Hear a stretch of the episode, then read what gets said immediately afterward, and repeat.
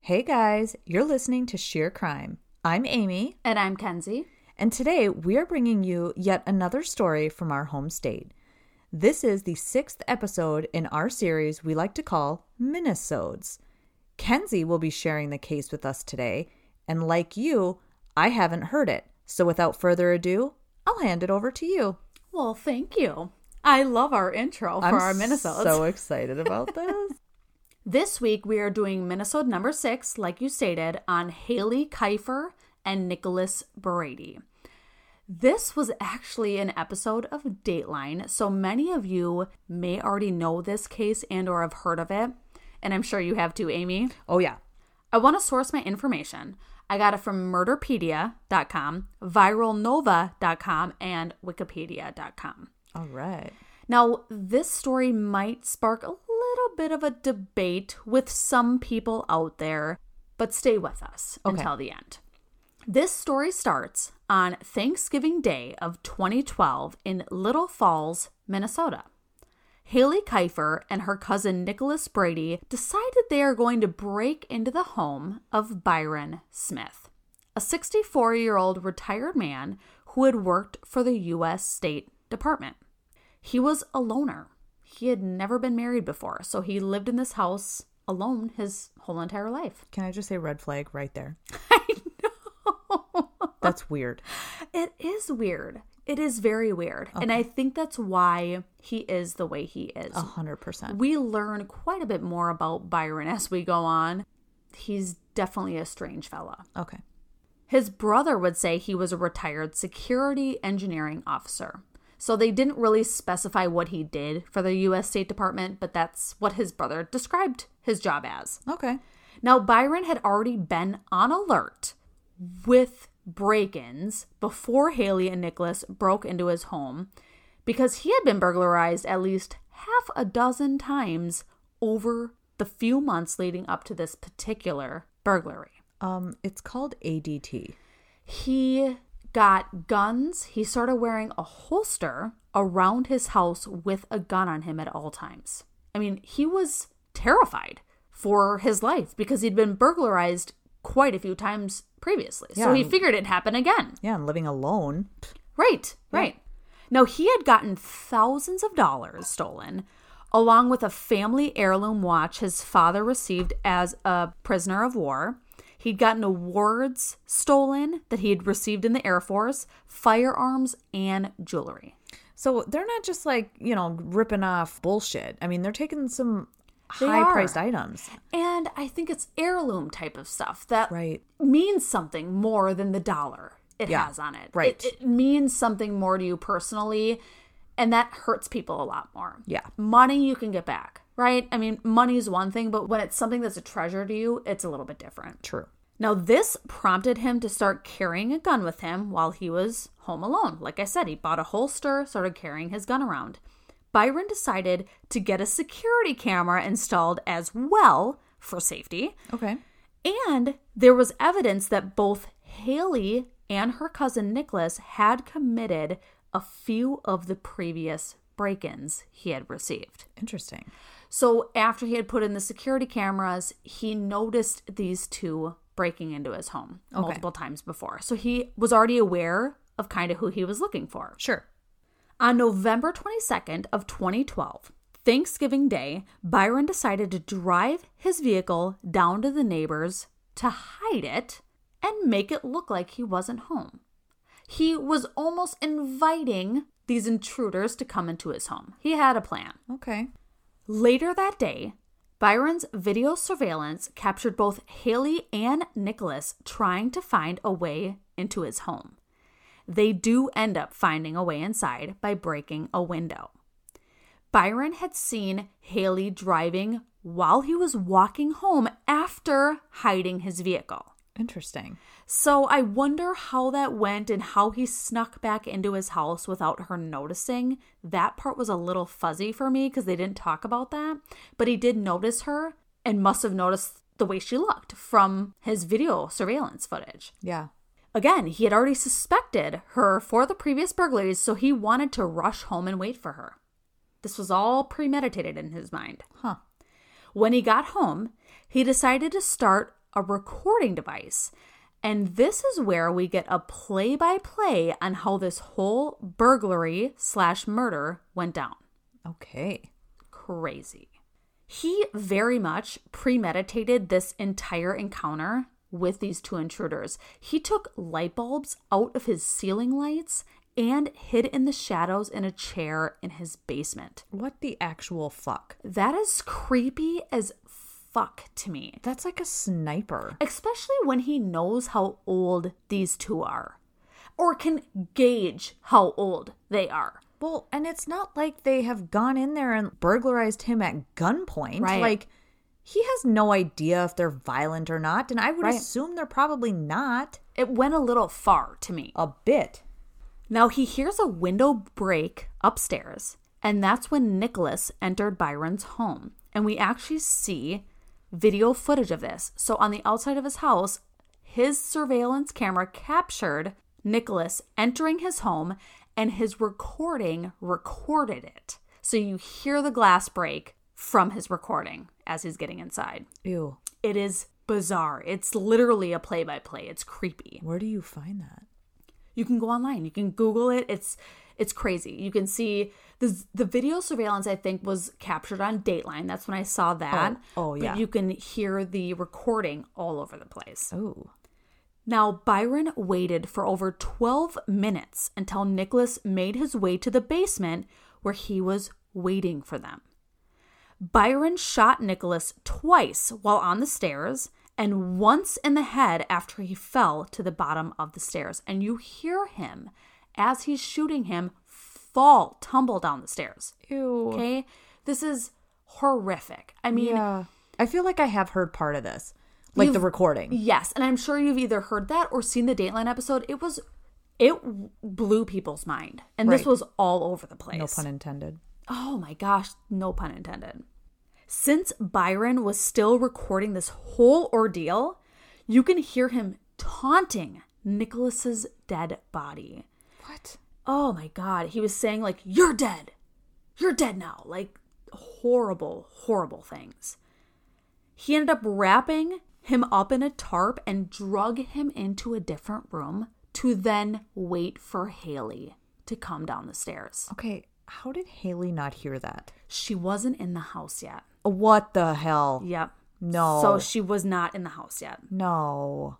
Because that was my same question: is how did she not hear this whole ordeal? Because he was he shot Nicholas multiple times. She hadn't been in the house yet. Haley enters Byron's residence, and she starts to descend downstairs, and is also shot by Byron while on the stairs. Oh. Mind you, both Haley and Nicholas were unarmed when they went into his home. Right. They had no weapons. They had nothing that could have physically hurt him. Now, of course, he didn't know that at the time, but in the state of Minnesota, you can guard your home and get the threat under control, but you can't use excessive force. Sure. Okay. That makes sense. Now, when Haley fell down the stairs after getting shot, Byron's gun jammed as he tried to shoot her at close range, and you can hear her say on the recording, Oh my God. You can tell she's terrified at what's about to happen. Yeah. Byron then goes on to say, You're dying, shoots her three more times, and ends with saying, Bitch. It's horrible. You guys, I he feel like I have shoots heard her- that part. he shoots her in the eyeball Ew. at close range, you guys.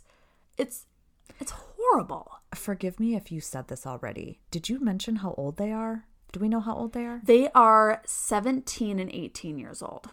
Ugh. So high schoolers. Ew.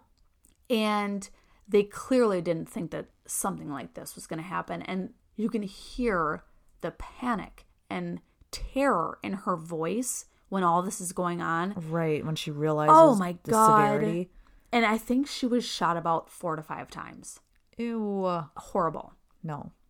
Now, Byron then proceeded to drag her body and place it on top of her cousin Nicholas's body. We are able to hear him on his audio recording after the murder saying, I'm safe now. Cute. I'm sure she thought she was a real pro. I feel a little bit safer. I mean, it is so fucking deranged and it sounds like he has a mental illness at this point. Well, I mean, that would explain the living by himself in the middle of fucking nowhere, Little Falls, Minnesota, never being married. Creep, Oh. creep factor. It is weird. Again, he's talking to a recording. Well, he's talking to himself. Yes. It's Ew.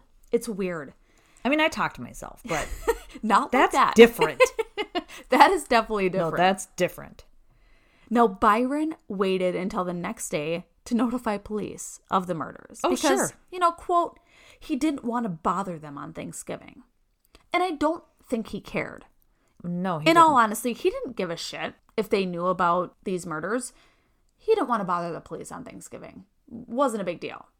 Sheriff Michael Wetzel had acknowledged that Haley and Nicholas were there to burglarize Byron Smith. And in fact, Nicholas's car had been linked to a few others as well. So he wasn't acknowledging that they were these perfect teenage kids. That Sure. wasn't the case at all. He acknowledged up front that yes, they were doing something illegal. And he did probably have the authority to eliminate the risk at the beginning or what he would assume was a risk for him, right? Right, like his interpretation of how. I mean, you can't interpret how someone's going to feel. Exactly. Yeah. Right. However, legal analysts stated that the initial shots that were fired were justified in the state of Minnesota Okay. laws for self defense, but the subsequent shots after the first shots to the heads of the victims were not justified since the threat had already been removed at that point. Oh yeah. No, you shoot someone in the leg, they go tumbling down your stairs. Right. You shoot them in the head. That's an execution. You're doing that on purpose. You have Yeah. a purpose to do that. They're not a threat anymore if they're bleeding on your floor out from their legs. right. You call the police, you get them taken away. End of story. But he wanted revenge. This was all for Right. revenge. Yeah. Now, Sheriff Wetzel even stated the law doesn't permit you to execute somebody once the threat is gone. But he took that into his own hands and decided to do it because he, again, wanted revenge. Yep. Now, in addition to his home surveillance, Byron recorded six hours of audio on his recorder in his basement. After. Six hours. And I don't know if it's after or before or what, but in total, six hours he recorded. And this ordeal happened in about 15 to 20 minutes. I'm gonna say that wasn't a long. Right. So, six hours he had this recorder going. Oh my goodness, this guy. I mean, for real, you can tell that this was set up. Yeah, He set them up. completely premeditated. He hit his car at he his basically neighbor's house. baited them. for sure. Yeah. Prior to the break-in, you can hear Byron saying, quote, in the left eye, end quote. And, quote, I realize I don't have an appointment, but I would like to see one of the lawyers here, end quote. So prosecution noticed Haley was shot in the left eye, and his other statement was a realization that he would need an attorney soon. So all of it was premeditated. That that right there is showing that he knows what he's doing Right. is not legal. right. He knew in the eyes of the law it would not be okay. and he can't claim insanity, can he? who knows? Right. I, e, Because right. I feel like if you're s- realizing what you did, right. that shows that you're cognizant. Right. Right. Exactly. You know what I mean? exactly. Yes. Like needing t- an attorney, like understanding that you just fucked up big time. exactly. Yeah. Now, on April 21st of 2014, Byron's jury trial started in Morrison County. He was represented by Stephen J. Meshbesher and Adam Johnson. Is that from Meshbesher and Spence? Yes, and I wanted to mention that just because we hear the damn commercials all the Forever? time. Yes. Yes. And I was like, oh my God, that's so funny. But yes, Stephen J. Meshbesher. Now, on April 29th of 2014, so eight days later, Byron Smith was found guilty on two counts of first degree premeditated murder and two counts of second degree murder. Good. The jurors deliberated for three hours total. Well, you know, they probably needed a lunch break in there. Oh, God. They already knew. They, know. already knew Well, that yeah, he's nuts. went way above the type of force that you should be able to That's use, not right? just It- self-defense. no, it was not self defense. That's annihilation. Yeah. Now, Byron was sentenced to life in prison without the possibility of parole. Jurors stated that the audio recordings were the biggest piece of evidence to convicting Byron of these charges. So the recordings that he did came back to bite him in the ass. It's almost like too good to be true. Right. It's too perfect. Byron did put in an appeal to the Minnesota Supreme Court. I'm sure he did. On March 16th of 2016, the Minnesota Supreme Court affirmed Byron's conviction and sentence. They were like, no, you got what you deserved, fucker. Exactly. Okay. Now, in November of 2018, Byron's attorneys filed a federal appeal, citing a brief closure of the trial to the public as grounds for his conviction to be set aside, which, if granted, would allow him a new trial. They denied his appeal. Oh, thank God. Now, on November 20th of Fucking A. 2020, Smith's lawyers filed a petition for writ of certiorari. Sertor- what is that? I don't know. Sertorio? I had to look it up. It's a court process to seek judicial review of a decision of a lower court or government agency in the Supreme Court of the United States and it was denied on March 22nd of 2021. Oh, wow. That was just days ago. I know. Uh, days ago from us recording. From us recording it was days ago cuz today is March 25th. So, Holy F. Yes, I couldn't even believe that we had an update on this case as early as now. I can't believe how little I understood what you just said. but I'm totally okay with it. I know. I because don't know what I said. It just meant he didn't get out, and I'm fine with that. oh no, he will be spending the rest of his life in prison, and as he should. I mean, he used way more than excessive force and executed these kids. Oh yeah. No, he- he almost lured them in like someone in war. Yes. Oh my gosh. And to have the recordings, fucking bit him in the ass, and I love it. That's where honestly, sometimes you can just be too thorough. Yeah, I agree. That's over planning. I agree. That's why I live my life the way I do. Very little planning. it works out good, right? It does. If you are mediocre at lots of things, you just can't be fully in trouble. Yeah, there you go. well, that's it. That was our Minnesota this week on That's a Haley Kiefer and Nicholas Brady. As soon as you started, I was like, oh, I do remember this one, but I didn't remember all the details. Yeah. I just remembered mostly, I remember seeing his picture in the paper. Yeah, And I remember him looking really crazy yeah, and scary. yeah. It's so sad. I my heart goes out for Haley and Nicholas's families. It's such a tragedy at such a young age. They didn't even get to live their life. No, and it's super scary because, like, total side note, my daughter's dad actually did time after, right after his high school graduation because he had been Really? caught burglarizing places with friends. Yeah. And uh, he ended up having to serve like the entire summer right after graduation. But it's like he would tell me stories about it. And it's like, oh my God, that could have happened to him. Like Yeah. something like that could have happened. Yeah. I don't know if they hit up the same place multiple times, but you know what I mean? Yeah. Like, how easy would it have been for him to be completely, And you just never know whose house you're going into. You no, you don't. right. don't know who they are. Not unless you're casing the neighborhood or Right. something. But I mean, at like 17, 18, are you really doing that? Who Right. knows? Oh, creepy. I know. I I honestly forgot that this happened in Minnesota because I remember this case so Yeah. vividly, and I was like, "Oh my gosh, this happened in Minnesota." I completely forgot. I completely forgot about it, period. There's just, there's so much murder running through my head all the time. I'm right there with you. Well, we want to thank you guys for tuning in this week. This was a great Minnesota. Thank you so much for sharing, You're welcome. even if I didn't understand a whole lot of the end. this is why we should, I don't know, maybe do a little, we should do some like law term research, maybe. We should. We should because I yeah I s- I Some of stumbled. them, I had not heard of those at all. And I feel like we're pretty good with that I stuff. think so for the most part. For the most part, I feel like we're pretty good, but those were things I had never really heard of. Yeah, me neither. That one I couldn't even pronounce, and I usually am pretty good about pronouncing things.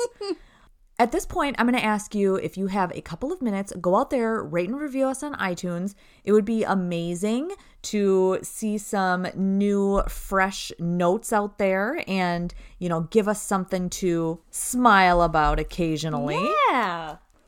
Tonight, I'm going to read a review on Apple Podcasts by David M. Wine or David M. Ween. I'm, I hope I pronounced that right. Yes. This was given to us on March 14th of 2021 and the title says doesn't cut on quality. 5-star review. Sheer Crime is a terrific podcast hosted by Amy and Kenzie. There's a lot of crime podcasts out there, but these two really set themselves apart with the sheer amount of effort they put into each episode. Um, love the ruse of our name in there. do. So awesome. Thank you. We really appreciate it. You're the best. You are the best. Aside from that, you can follow us on Instagram at sheer underscore crime underscore podcast. You can find us on Twitter at sheer crime pod. Don't forget about our Facebook group, Sheer Crime Podcast Discussion Group. And of course, if you have any requests, whether they are minisodes or full length episodes, don't be afraid to send that to our personal inbox, requests at sheercrimepodcast.com. In the meantime, stay safe. We can't wait to hear from you, and you will hear from us next week. And remember, never run with scissors. Bye, guys. Bye.